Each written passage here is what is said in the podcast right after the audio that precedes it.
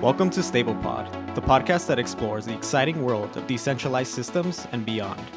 Join us as we delve into the limitless possibilities of decentralized governance, decentralized finance, and decentralized organizations with the most creative and innovative minds in the space. We'll hear from trailblazers who are building, shaping, and maintaining the future of these decentralized systems. From DAOs to NFTs, DeFi to Web3, we cover it all on StablePod. All right, everyone, welcome back to another episode of Stable Pod. I'm your host, Juan Esquivel. I'm joined, as always, by my wonderful co host, Gustav Arentoft. How are you today, Gustav?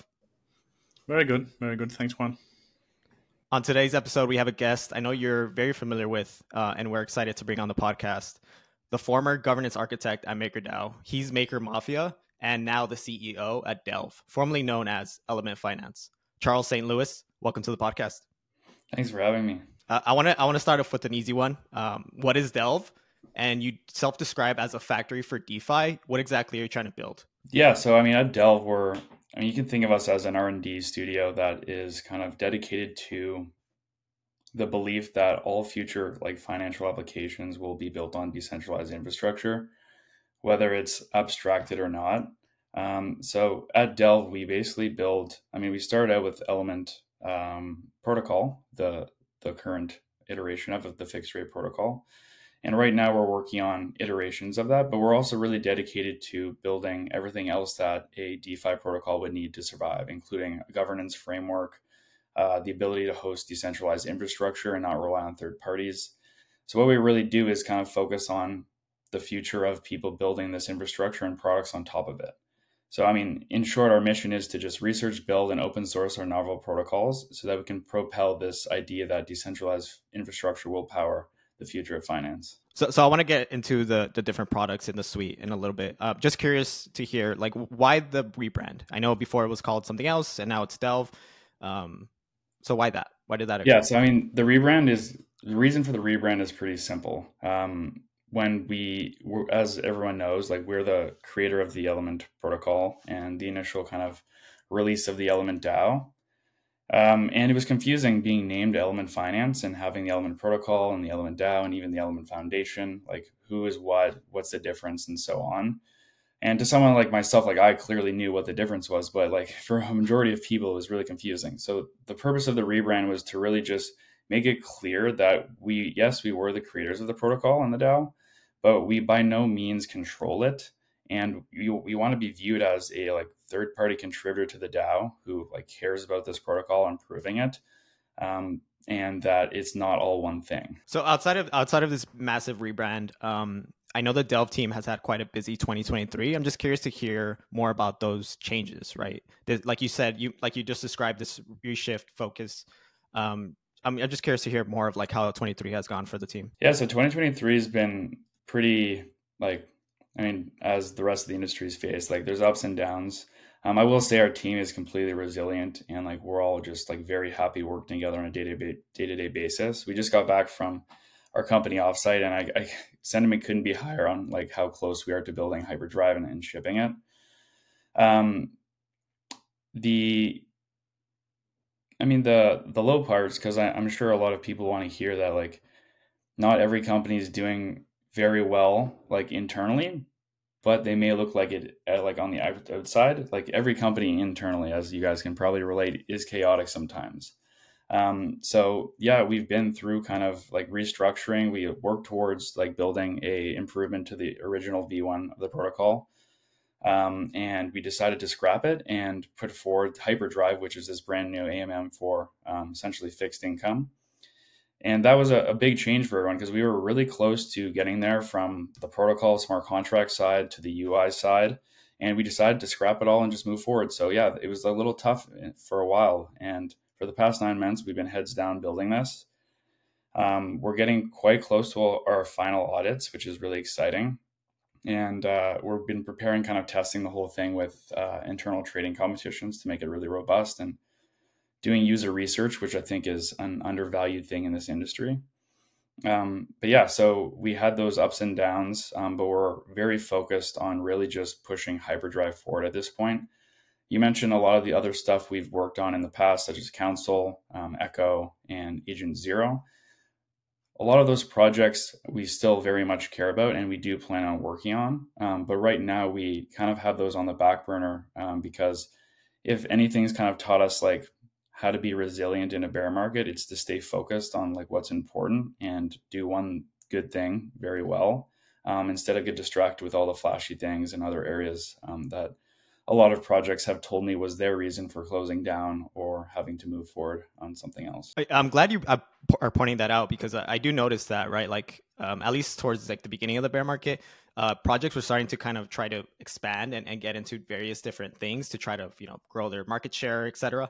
Um, and when when DELV launched, it was like, oh dang, they're doing all these different things. You know, maybe to some of the skeptics or some of the you know people on crypto Twitter, they're like, how are they going to go, you know, accomplish all of these? So it's good to hear that the DELV team is kind of like has chosen the few projects to kind of focus uh, heads down on first and then kind of iterate and improve everything else around it as well so. Yeah we're trying to make that messaging a lot more clear that like these things that we're working on i mean they're not all full force at the same time. Like there are research projects we're going to address them later. Like we're still kind of like playing around with them. But I do want to let everyone know that our number one focus is working on Hyperdrive and making that improvement. So, so, so why don't we get into a few of these uh, projects? Um, sure.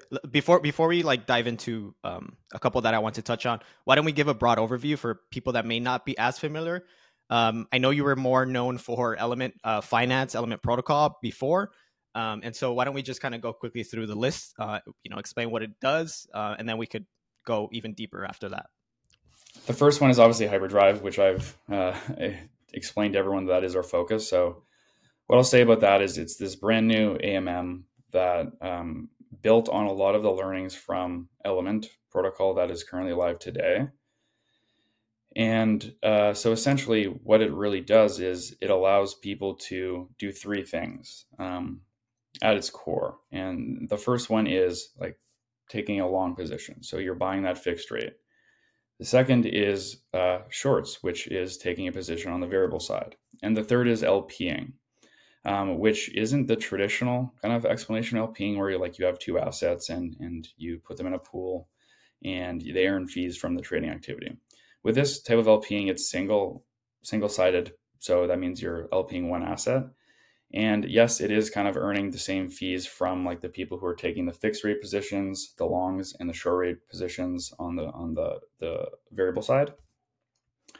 But the improvements that we've kind of learned over the past couple years with uh, what we launched with and, and what people know of today as the Element Protocol is that when you launch a fixed rate term, that's three months, six months, nine months, you name it, there is a lot of pressure to get in there at the beginning, or else you're not locking in that fixed rate, right? Like if you go halfway through, you're not getting that promised fixed rate, and it's not as capital efficient, um, and many other variables.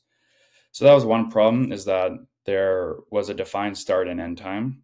It wasn't flexible for users just to come in whenever. The second was the rollover problem and liquidity problem. So when you have a term and people are um, LPing to get the variable and uh, fixed rate trading fees. They're they basically have to remove their LP at the end of the term, and um, a lot of people don't really want that headache where they have to roll over and go into the next term. Um, so what we did with Hyperdrive and, and what is going to be like a lot better on the user experience side, amongst other things, is that there's essentially everlasting liquidity. So the way it works is like you have a yield source, let's say the DSR or stETH. And with that, you create a pool. And in that pool, you have terms on demand. So let's just say, for simplicity, there's a three month term. So as a user going into this term, um, you the second you go into it, that's when your term period starts. So it's not like the term starts on like October 12th at 1:20 p.m. EST. It's whenever you start and then whenever you remove it. Um, and from the LP side, the everlasting liquidity piece is really interesting because, like I said, there's this pool with the yield source there, and the terms are on demand. So if you LP in that pool, you're always LPing in that pool, no matter what term is there. So it's not like you have to LP on a term basis, which is really interesting. You can basically leave your liquidity there forever and just keep earning. And those are like the major kind of um, aspects that we really wanted to improve the protocol for like the user types we're targeting and to kind of just remove like a burden of having to manage positions and whatnot. Um, I mean, I can talk about hyperdrive forever. I mean, those two things I really wanted to like communicate from the the UX side because that is what we got a lot of feedback on. From the next kind of area that we've been focused on for the past couple months, like I said, like it has tapered off a bit now that we're getting in the like the close end game of hyperdrive and that is council. So that is a governance protocol that is just built to be adaptable to kind of match the current needs of upgrading your protocol or the current political dynamics of just governance people interaction. And that is largely a part of what we learned from our experience at like maker governance like 0x and aragon and a lot of our teammates who were here along the way to build it so what it is is you can think of it as like a very base level like smart contract architecture with a core voting contract, and all the rest are just modules you kind of tack on top based on your use case. The most like key features I would say that are applicable to people would be like the governance steering council or the councils in general, which allow you to govern over a specific area of your DAO governance. The default of this protocol that you can launch with is that you'd have a governance steering council. You can kind of think of it as more of like an advisory board to your DAO where they can make decisions for like funding, like one-off grants. They can put proposals forward because liquid democracy is liquid democracy isn't always always necessary. So they can kind of push votes forward. And if they don't meet a certain threshold, I mean, the rest of the DAO voters can kind of veto it.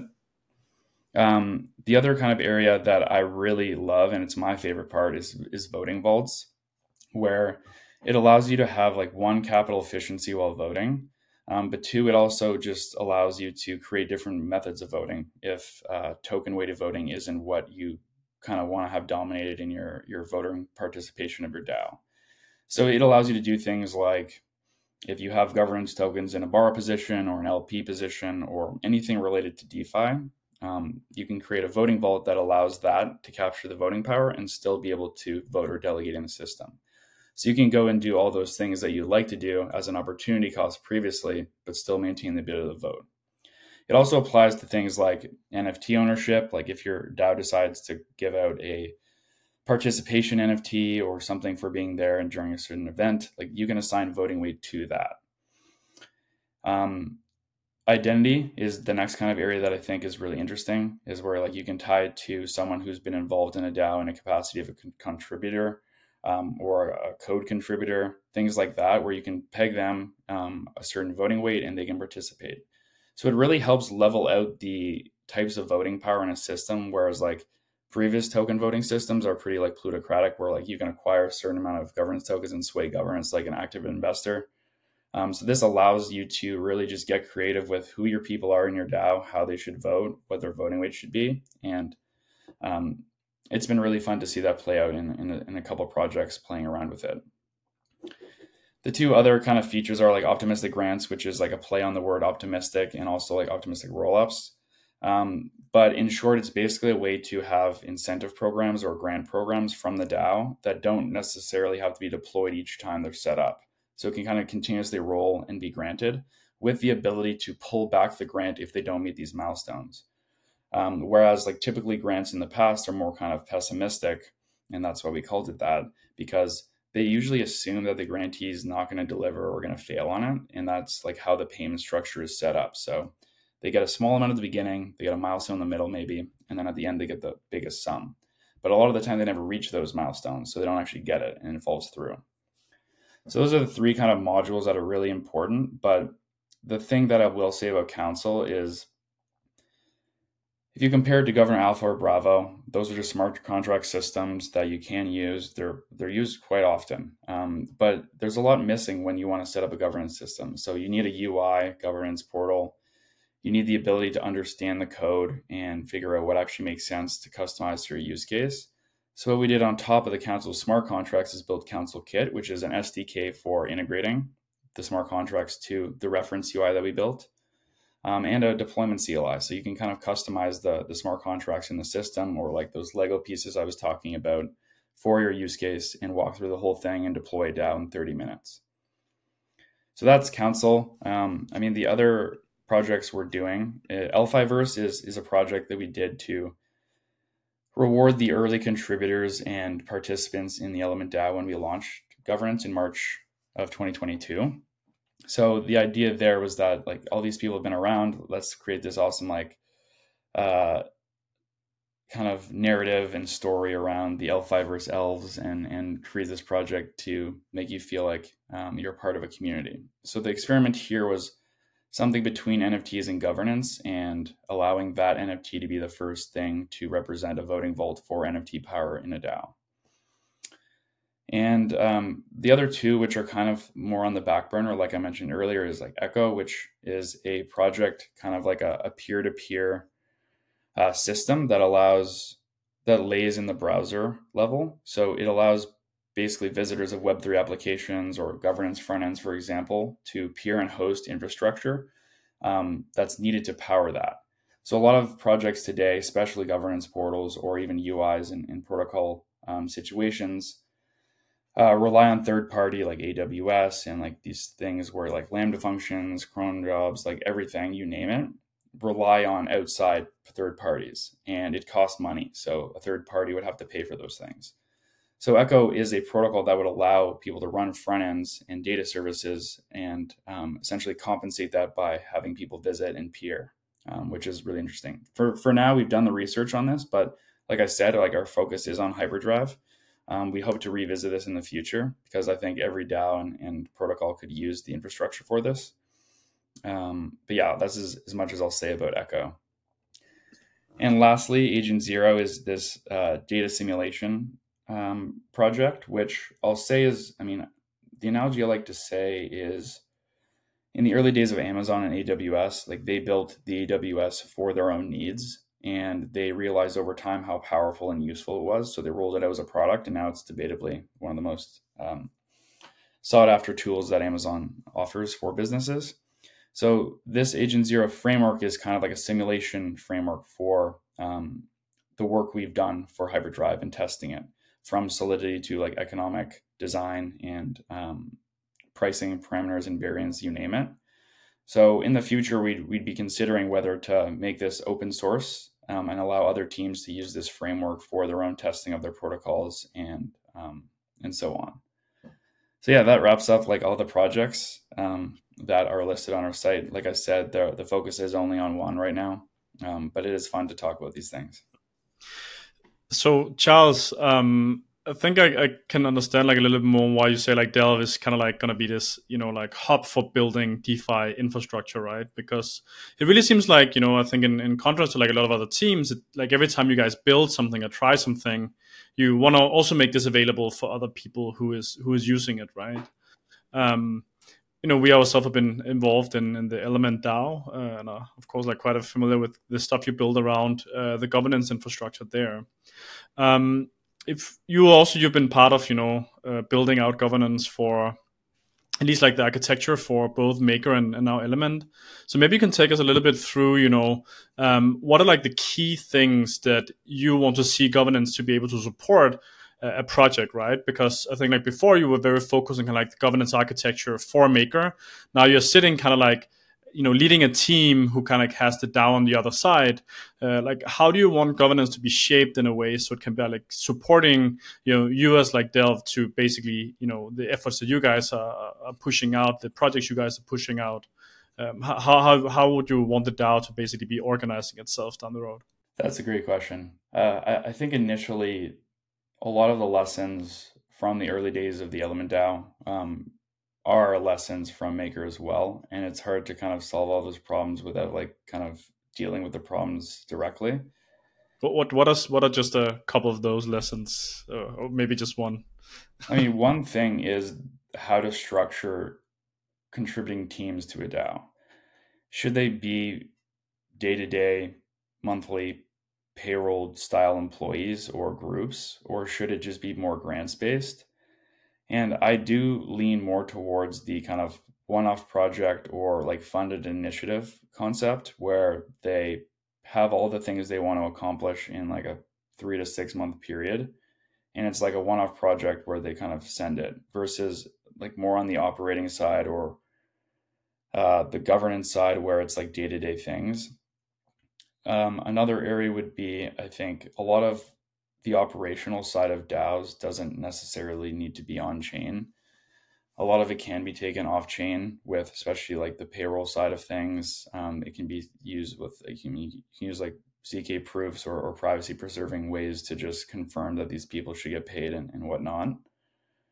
Um, yeah i think the biggest problem is around the way daos approach contributors and we originally kind of emulated the way the core unit framework worked in that like groups would join and they were kind of like had they had like a leader they had like their mission and they could kind of get compensated for that work.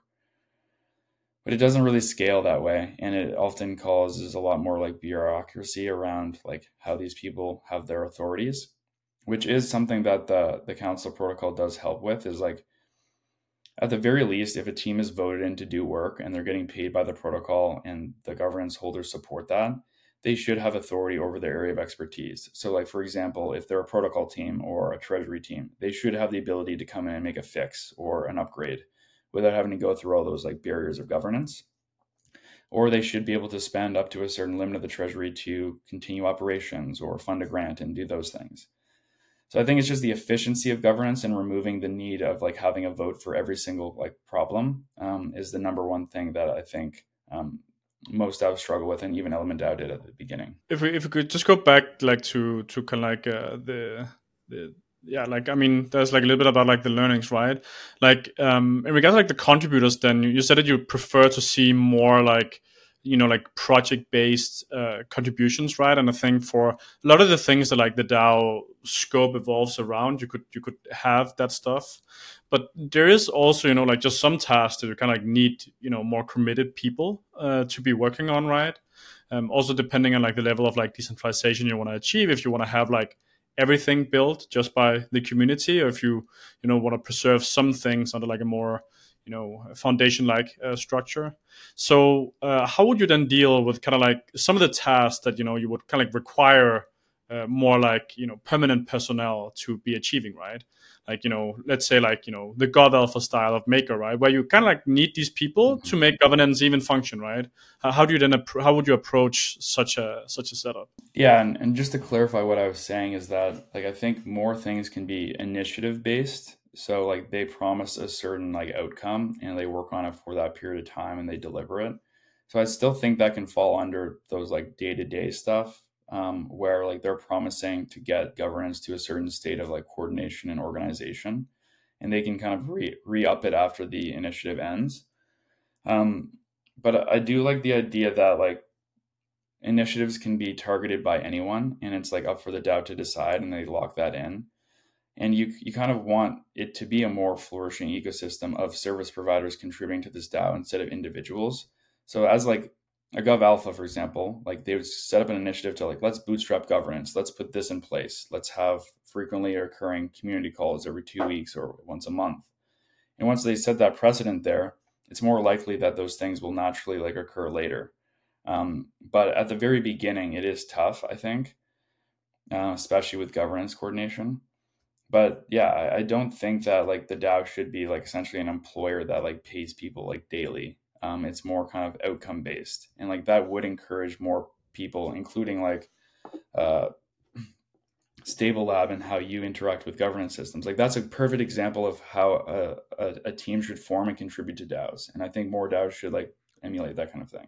Yeah can i just call out real quick? Um, since you kind of mentioned it uh, or touched on it. Um, it has to reach that point first right like yeah. to, to, to be able to even begin to to allow to these types of service providers these types of project initiatives to kind of form around certain areas of, of the dao things kind of have to uh, within the DAO actually reach the point that you could start to compartmentalize, uh, excuse me, compartmentalize and like you know actually point to different uh, sections of the DAO that are even worth kind of uh, like a domain or kind of like taking over. So I just mm-hmm. did, did want to call that out that there's still that zero to one. That's still that that that that chasm that has to be crossed first, um, and then you're able to kind of you know get teams to kind of service this specific area. Do you have any takes there? Yeah, I mean, I think that is part of the reason why we build Council and Council Kit because it allows you to bootstrap that initial stage of governance as like a team who's created this protocol and is launching the DAO.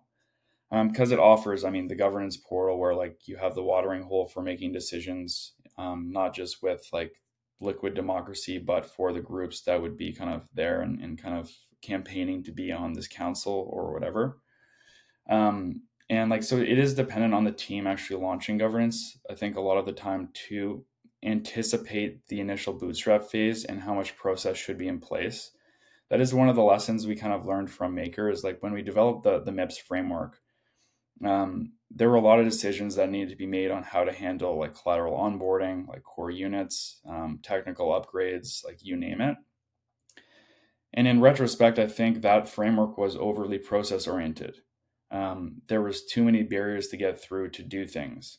So it's it's a fine line between like setting up a governance process for creating proposals, knowing where to put those proposals and how to vote on them. And and essentially like having a vision that can translate. Like I think a lot of teams very often just like push it to the DAO, like, oh, they'll figure it out. But you need to have like a baseline amount of like process in place that they can at least start with and then iterate on. So on that note, I think if you can set up a minimal process for just voting, proposing, accepting, blah, blah, blah, and allow the framework to adapt based on like these participants, then that is the solution. Um, I do admit that that is still a big problem. I don't think there is like a one size fits all thing to, to, to fix that. But the adaptability aspect is different because like with the MIPS framework, it was very hard to like update the process. And I mean, I'll, I'll probably speak to this later, but with Maker and the technical architecture of their smart contracts, they were the, the leader, the first on chain system of ever um, for governance.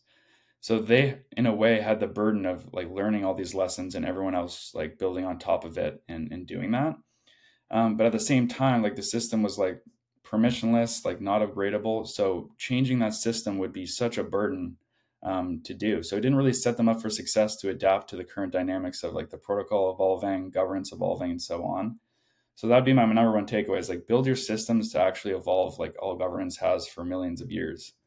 Like if I know anything about governance is that it changes like almost on a daily basis. Yeah, I think also like well, one of the things is that uh, Maker kind of like the goal for Maker governance was to govern a fully permissionless, fully decentralized protocol that like had no foundation, had like no one who you know would be sitting and watching over it, and like you know it should just be able to like live in perpetuity with this, right? And and I think it's a little bit the same with how Ajna, uh, you know, was also built. You know, where they also came into kind of like a problem now, where you know there was a bug, so they had to take it down. But I I'm not sure that like a lot of teams are actually building uh, DAOs today or like DeFi today with that goal in mind. Like my you know perception of like how most teams are dealing with governance is kind of like you know we want to like decentralize some part of the protocol and then we want to mm-hmm. you know keep some part of the protocol you know like the development for example under like a foundation like structure so i think like if you have like a protocol where that is the the goal that potentially would also just require like a different approach right i, I think it's very very rare that we talk with teams and we're like you know what you should do what maker did um, because yeah. that's just often not the end goal, right? And like on that note, we we actually really are, are liking kind of like the the council model in in early stage protocols, early stage DAOs, uh, because one of the biggest problems is is you know participation. Uh, but if you create a, a council, you kind of like have some people who is, you know, accepting and taking on the responsibility. And by taking on that responsibility, it creates, you know, some kind of like initial level of like participation. Um, how, how are you guys like because you know now you've also been involved like maker which was mm-hmm. you know of course like a little bit of a different beast. And then starting a, a, a dao where you went from like zero to one uh, how how were you guys like approaching the you know the design to go towards like what the end goal of of the element dao might be? And then also creating kind of like that initial role of like participation. I mean first of all i think we design council and we are true believers of these DAOs being like decentralized and not controlled by like a foundation or or whatever.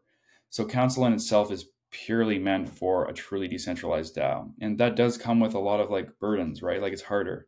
You have to give up control of like software that you know best. Um, you have to rely on your like most loyal users and and fans to govern but at the end of the day that is exactly what we've all been building towards and i think like half-assing it is not something that like i would appreciate so i mean you look at projects that also say oh let's obfuscate governance completely like i think that's a horrible idea because one um, you can't upgrade what you've originally built. You have to deploy something brand new and then kind of like migrate your users over and redo that all over again. I mean, you look at like Liquity. Liquity has so many great things about them, but the fact that they're building a V2 now and like they don't have governance makes it very difficult to then like kind of push forward.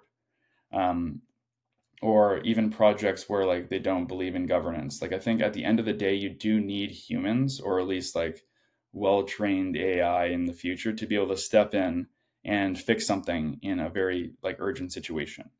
So I, I, do believe that governance can be minimized, and I am an advocate for that. Like you shouldn't have to vote on like changing a logo or doing something very minor. Um, governance is needed, and it's kind of finding that kind of uh, fine line between what is necessary and like who should be involved um, to push it forward in terms of efficiency. So yeah, with like the council model, which is more related to real government structures where like not every single person has to vote on decisions like you trust the experts to make those decisions for you and that's why you delegate to them and you you bring them onto the dao and that will help scale like decision making like i'm truly believe that scaling is the most important thing in governance and i'm not talking about scaling in terms of like roll ups and um, other types of uh, scaling but scaling the amount of decisions that can be made in a certain time period so if you have to wait like a month to make a vote and something was critical, when a council could like already be in the know about it, they understand they're compensated to make that decision, I would choose that option any day. And there are a lot of projects that like have been kind of playing around with council and I do love that idea. What I really want to see other teams in the Element DAO experiment with, when ready, of course, is to not just have like a governance steering council, but like a protocol steering council or a treasury steering council where they can like be the ones who kind of manage and work with contributors from the outside to make improvements, but also make decisions like in emergency situations for their, those projects. Um, yeah, I'm not sure if I got the rest of your question there. Yeah, yeah, I think, and and I think you know, just like one comment or something that, that I found quite interesting you said, which is kind of like about this, you know, should we have governance or not, right? And I think like one thing is like if you if you are decentralized and you exclude governance, that means that you have created a static protocol. The protocol cannot change. You know, if you want to change something, you need to redeploy. And and I think like we live in an in a world and work in an industry which is far from static, right? It's probably one of the most dynamic places we have seen, and you know, just you know, I mean, Charles, I think, you know, we we joined Maker maybe around the same time in 2018, right? And have been like part of like DeFi since 30 days. And like where we go, and even with each wave of DeFi, like everything changes, right? And and I think like saying that you know we should be static and such a dynamic environment is is something which I personally think is is you know maybe not the the best approach. Um, but of course, like you know, by introducing governance, especially if it's truly permissionless governance, you're also introducing some some risk, right? Some mm-hmm. some security factors uh, to be to be aware of. Yeah, so with governance and like the upgradability around like those risks that you said, you can with council in particular, there's parts of it that are upgradable, um, but there are also parts that aren't. So, like I said, with like the core voting contract at the very base, and then you kind of like pick your modules on top, like a GSC, um, other voting modules like voting vaults and um, time locks, which I, I don't understand why someone would want that, but it is an option. Um, you have the ability to upgrade voting vaults to update like their voting parameters, their quorums, like the, the voting thresholds. So you can rem- like you can run experiments in this type of smart contract system, um, but the core contract itself is something that wouldn't be upgraded. Um, but all the other things that you can run experiments with, like you could test out like a protocol council, for example, and if it goes well, great, keep it. If it doesn't, like remove it. So I think like it's just the adaptability of these systems that really needs to be more realistic. Um, and that goes with protocols too, and like keeping them static. Like, yeah, it's pretty ideal if you never have to change something, but like in reality, like people ask for features they need to like people go and build something even better like after you and you need to adapt and compete and so i think like being very focused on security and the upgradability upgradability features of protocols is important but without it i don't think we'd be able to like keep up with like competitors or even like the market Can I? Sorry, can I can I just jump in and, and play devil's advocate here? Can, Yeah. Can't you just deploy a new version of the protocol each time? So I okay, so you mentioned Liquity, right? They had this issue where I believe it was Liquity, um, where the the rise of LSTs, right? And so then they had this whole issue where you know they, they wanted to ado- adopt the LSTs into their into the protocol, but they couldn't because it's not upgradable. And Mhm. so um couldn't you you know s- s- on the other side of this argument is like sure you know i'd rather not go with governance i'd rather just go with i'm just going to continue to you know v2 v3 v4 couldn't you just also do that Yeah, you could, but I, I mean, I guess the in many cases the the liquidity in these systems is the moat. I mean, a lot of people like to say like community is, but in many cases it is uh, the liquidity. Isn't And that the same? Yeah, I mean, not really. You'd you'd be surprised how many people in governance like DAOs don't actually like participate in the protocols themselves or have like liquidity in it. Um, I would say, yeah, it's definitely like a subset. People do like to like govern what they use, and like that's the ideal situation. Um, but for migrating over, it's like more complicated than you think. There's like a lot of technical debt. Um, you have to make sure that there's no like kind of other token released as well, because like I mean that takes away a lot of the value for a lot of those people why they were there and, and their voting power. So I guess you could launch a new system and t- like tie that same governance token to it. Um, but then you basically come up with like an ecosystem of protocols that basically do like iterative n plus one changes on it. It becomes pretty messy to manage.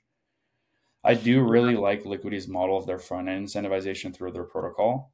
And I think a lot more projects should kind of like focus on incentivizing the entry points to protocols in general.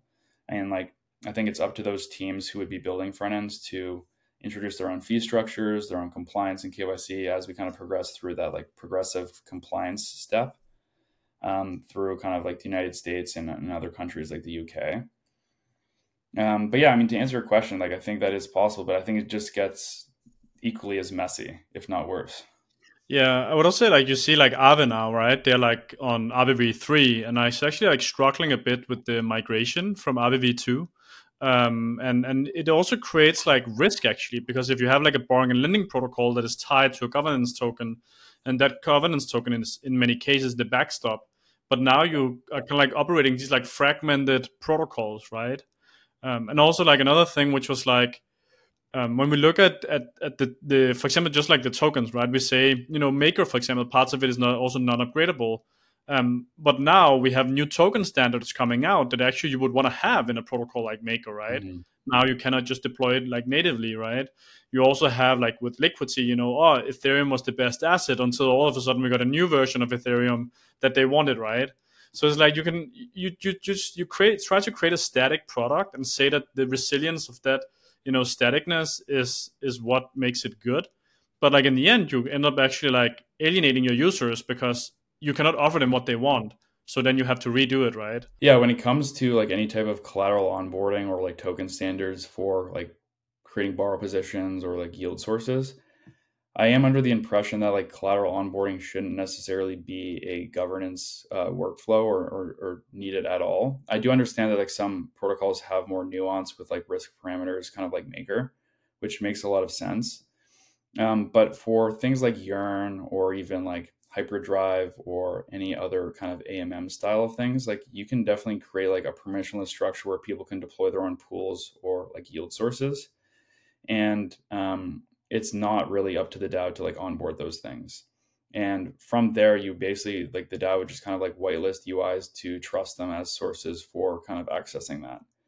The collateral onboarding thing was definitely something that I think is a huge lesson for a lot of projects. And a lot of projects tried to emulate Maker's collateral onboarding. It was a burdensome process. I mean, like four teams had to submit their reports. You'd have to go through like six votes, and like any adjustments in the future would have to be like voted on as well. The concept of having like automated modules, like the automated debt, debt ceiling module, was actually really, really great. And that kind of goes more to that thing I was saying about governance should have minimization. And if you kind of shake off the trading wheels of the training wheels of understanding how the protocol works, you can automate most things going forward. And I do like that push, but it didn't never really took off for like the other side of things. I think also like for specifically like you know collateral onboarding. Um, in the past, we saw like a, lot of the you know protocols they would always have like shared risk amongst the collateral, right? but uh, I feel like we're seeing a lot in like the newer trend is like you know we don't want to share the risk amongst the collateral, and then in those cases you know you can just you know skip the collateral onboarding entirely because as you said you know you can create permissionless uh, pool creation mm-hmm. um, and then like another aspect of that is that you know we also ended up in a position you know where we saw that it's actually not that many collateral types that are even beneficial to have because the market demand is quite low on on a lot of collateral right so you know the whole at maker where basically the dao had to offboard a lot of collateral because yeah. it wasn't paying for itself in oracle fees right so then you spend a lot of time all of these teams and people who spend so much time on pushing it through this like very bottlenecked process just to get it out online. And then like there was like one million dollars in borrows from it and it earned like maybe 50k you know? Yeah. Well even like the most recent like re thing as well. I mean i think there was only like 47 vaults or something. And like yeah i mean i think a cool system would be like yeah you can permissionlessly add collateral types and it's the entry points that are kind of governed by the protocol. So, like, let's say like all three of us set up a front end where we allow people to create uh, vaults and borrow against the protocol with. Like, there's like a factory contract that allows us to permissionally like push these um, vault types and um, allow people to borrow against them. And it's up to governance to be like, all right, this is a trusted source for front end. Um, all the collateral types that they have there are allowed to be borrowed against, and like, it's legit versus having to have like every collateral type be onboarded and then be listed on a UI that someone else is hosting or like there's a main kind of access point. Yeah, I mean, there's probably more nuance in there, but I think that kind of model of interacting with protocols and, and governance is probably what we're going to see a lot happen a lot more in the future. Yeah, I think like uh, the only thing though is that you know, as we've also seen, is like the more complexity you add around these protocols, which often happens when you want to have things just like permissionless asset listings, the more complicated they get, and uh, security becomes increasingly a problem, right? Um, I think one of the things that you know you must give kind of like protocols like you know Maker and Aave uh, is that it's quite simplistic still. At least Aave used to be. I, I don't know. I haven't really looked into uh, the V3 with the GHO edition now, but but you know Maker still is quite a simplistic protocol. So kind of like keeping this like simplistic design that doesn't like overcomplicate things to open up you know a variety of, of new potential attack and security vectors. Is of course also like a concern you know when you're dwindling down governance uh, maybe you're opening up uh, you know other security uh, problems right? One say one thing i will say about Aave that I, i've always like admired is the use of like the staked Aave as like the backstop of their protocol and kind of incentivizing their users to protect everything in the like by giving them a small reward in the case that like if it does all shut down like they get the, the biggest haircut yeah, I do think like having the utility of governance token to protect the protocol in like those emergency situations is is very useful. Um, and I do admire um, MakerDAO's uh, end kind of capability for like the emergency shutdown. I think those types of things in protocols make a lot of sense, especially in the borrowing and lending side. On the like protocols that are more kind of yield based, like Yearn or like Element, um, Pendle, like you name these different things. Like I don't think they necessarily they'd have to work harder to build in that backstop for their systems because at the end of the day, it's not that their protocol would be kind of draining funds or getting exploited or like failing. It's that the underlying yield sources that they're supporting are kind of um, failing. So the only emergency kind of situations you have in place is to pause like access to the protocol through governance or pause pools and something like that because they're not going to lose their money, but like you don't want people to participate in something that is exploited. Charles, do you buy into this um, distinction between borrowing and lending protocols, like the governance specifically, um, and AMMs and like these yield type protocols? Do you do you buy into that distinction that governance will evolve differently and that's okay? Um, and also, uh, Hyperdrive is an AMM. You know, will they have governance? yeah. So I mean, my take on that is governance is determined on a case by case basis. There's no like standard model that works for everyone, which is why we built Council to be kind of adaptable to that sense. Or like you can kind of customize it based on your use case. You can minimize as much as you want. You can like bloat as much as you want. Um, so I wouldn't say that like Governor Alpha or Bravo or Council or all those things like as a default framework would work And I think the problem here is that people always have governance in mind as like a second thought. Their first thought is designing the protocol, but they should really have just as much energy spent on how it's going to be governed in the future instead of just leaving it up to like their users in the community to decide. Um, but yeah, I mean, governance for AMMs is largely different than borrowing and lending protocols. So I think it's more minimized. I don't think there's like enough things that need to be voted on sometimes. I mean, if you look at like the Uniswap DAO, I mean, they have the fee switch and they have their treasury, but like there's a lot of other decisions that don't really need to be put on governance. That's just the Whereas, grants. Yeah. Yeah. I mean, I'd advocate for like not having a DAO in that case in, in some situations. But like with Maker, I mean, the decisions to run that decentralized protocol and onboard collateral, which could be more efficient, does still need governance at the end of the day. Um, so yeah, I mean, it's very different. So Charles, like uh, a last topic here for me that I wanted to cover uh, a bit is uh, that you know we we ourselves have been working a little bit with the idea of you know um, you know working with like DAO constitutions, um, mm. where like you know at Maker, you know rather than saying you know like writing a constitution, which is like this is like the responsibility areas, like what you should be doing, you basically created like an end-to-end framework, which you know was just what you could do, right? Uh, so you know we we have been because like we saw um, that one of the problems that I, I think was what happened with Maker was that we we said the, the DAO is able to do everything, and uh, you know you can propose anything, you can do anything you want, you can onboard any any core unit, you can you know take on any responsibility, you can collaborate in any possible way. Mm-hmm. You can ask you know the DAO to like finance it. So it's basically like you know everything was possible, but you just need to follow this like framework.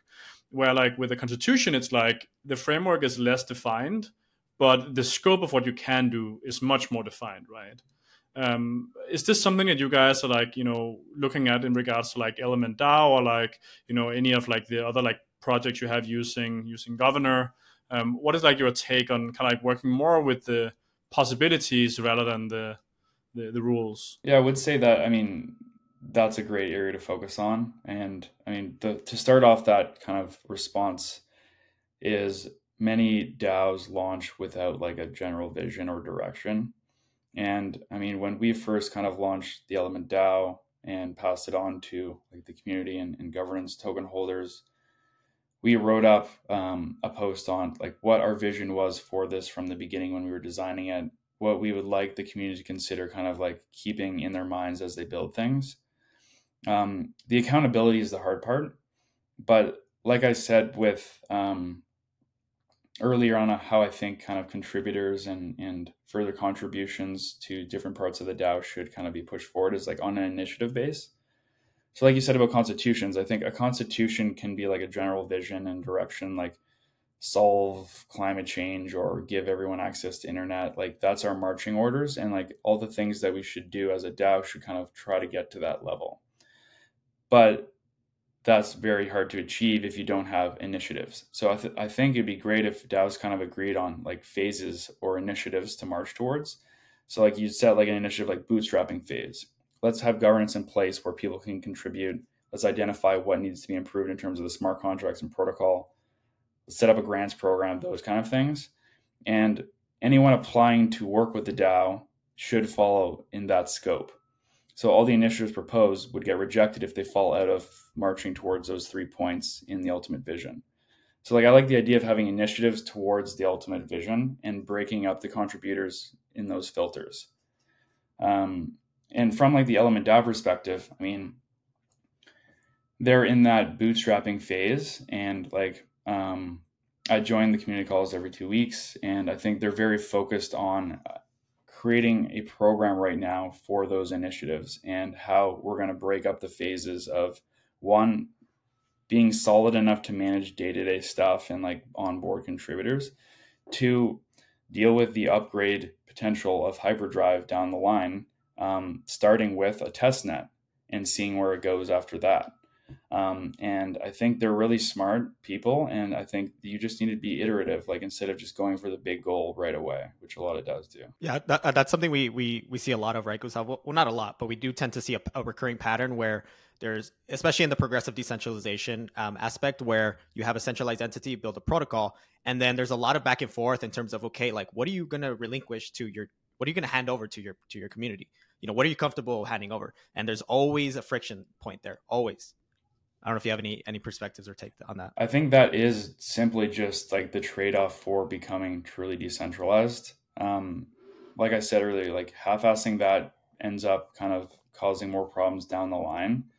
It is like that cliche saying where it's like short-term pain, long-term gain. You're really just kind of like dealing yourselves more long-term pain by kind of slowly giving control over. Um, and I think a lot of projects could just be better at like the educational aspects of things, like really understanding the scope of managing the software. So like putting those processes in place. Because a, a lot of the time, like people just don't know what they're governing and they don't know where this is going. They know like the short term kind of benefits. Um, they think they know how to kind of organize, but yeah, setting setting the precedent there is really important, and that's why I think a lot of core teams should over kind of like prescribe the initial launch bootstrap phase, where like they tell them what their vision was, they can carry it on if they want. They have these things to kind of start organizing, and as a group, they all kind of work together to figure out like the next steps and, and so on, which is all all easier said than done. But I think it is a trade off. It's not something that like you can really improve at least yet. Um, but yeah, I mean, if if you want to kind of be fully decentralized, it comes with problems. Yeah, totally. Uh, only a few more questions, Charles, and then we'll let you go. I did want to touch on MakerDAO. Obviously, you have a long history there, and I know we touched on a little bit uh, prior. But as the former governance architect at MakerDAO, um, why do you think, um, to some people, it failed? Um, and and what's your take on Endgame? Like the Maker protocol failed, or governance failed, or both. MakerDAO governance, to be more specific, if you'd like. Yeah. Yeah, I mean, I wouldn't say it failed. I think it's still working today. It's robust. Maybe it's not efficient as it could be, um, or it doesn't seem as efficient as like we'd like, but like I said earlier, it, it, was the first on-chain governance system out there, and like because of that, they had to take on a lot of burdens and, and learn lessons that everyone else had the privilege of kind of like just watching and observing and, and learning from, where they had to actually be in the trenches learning it themselves. But I mean, my number one takeaway probably is that like the technical system wasn't necessarily built to like yeah be adaptable and scale with the system.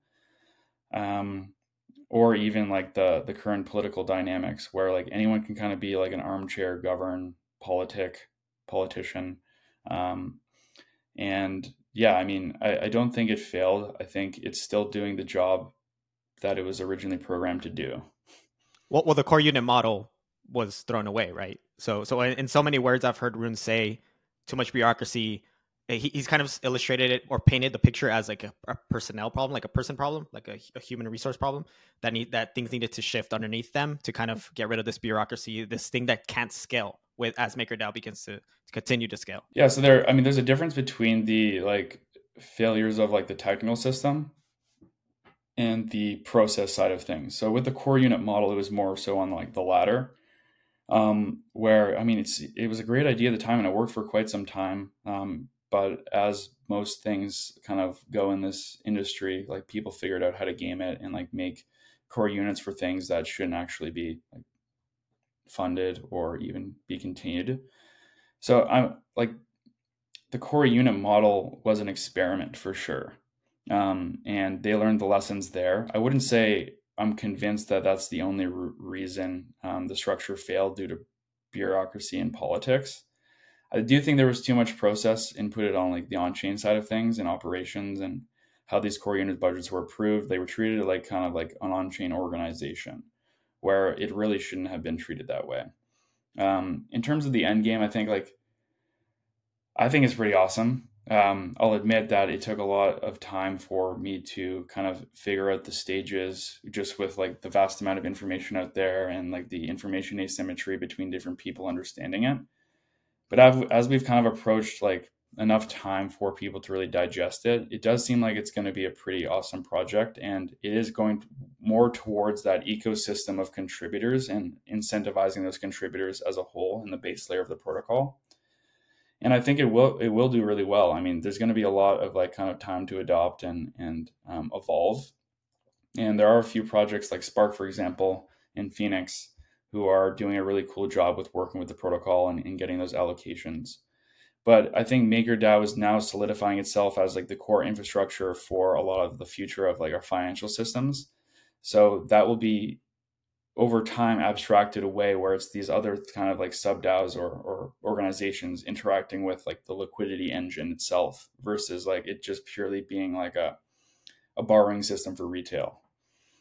Um, but yeah, I mean, I think it's just a matter of just keep watching it. I am excited for it, but uh, it did take some time to digest. Yeah, we're, we're excited too. Uh, final question, Charles. Uh, what, what's your fondest memory of your time at MakerDAO? I think you were like one of the extremely early hires of the foundation. Correct me if I'm wrong. I mean, I think at the end, like the foundation and like the protocol was uh, 120, 100 people. I was in 2018 at the beginning with I think Gustav as well. And it was around like 40, 50 people. Um, so I wouldn't say I was like early, early. I was the first person to be onboarded to the DAO as like a mandated actor officially on chain. Maybe that's what you're thinking of, but the fondest memory memories I have would probably be, I mean, first launching MCD. It was like years and years of work. It was one of the most satisfying things of my career, and just being there in, person and seeing a full team of like remote people come together to ship this incredible infrastructure software was just like mind blowing. Dealing with Black Thursday as well. Um, I think I was at like an engineering offsite in, in Warsaw, and uh, we were all ready to basically fly home and then black thursday happened. And it was on top of that that was when like the us was ordering people to go back to the states because of covid. Um, but to see everyone manage and, and kind of work and brain meld together to solve the problem was just uh, really impressive. And it did show me that remote teams can be just as efficient as in person and uh, i mean the last thing would probably be like kind of yeah being a part of the self-sustaining dao initiative like like dissolving the foundation and truly putting this like protocol um, like as a contributor and, and, maintainer to the people who actually govern it, like token holders. Um, yeah, I mean, I can keep on going, but those are probably the ones that like really just kind of are fond memories. And uh, yeah, I wouldn't trade that for the world. So maybe maybe just uh, what's your uh, best memory of uh, working with uh, the Element protocol? Or DELV now, yeah. Because with Element and like the Element protocol and the launch of that, it was, I mean, a lot more zero to one stuff. So where whereas with Maker, I was kind of just like helping kind of ship the MCD and like it was already an established idea. We like knew what we were doing. And I mean, a bit of that work was kind of like new on governance side, which like was a lot of fun.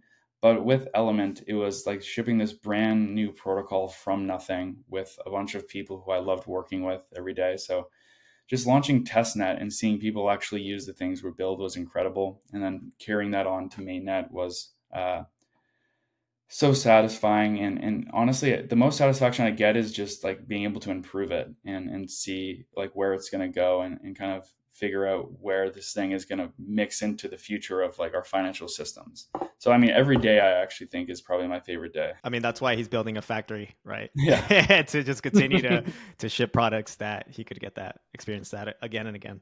Well, uh, Charles, I think this is a good place to wrap. Um, any final th- thoughts or comments as we wrap? Final thoughts would be just uh, I think a lot of people forget that this emerging technology is really a huge experiment and i think we're all here to push it forward and we all truly believe that this will be the future of how we interact with financial tools manage organizations with governance and i think it's just important to remember that.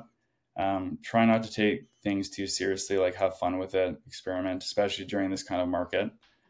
And um, yeah like i think there's going to be a lot of tough times, including today with like the regulatory environment and like the bear market.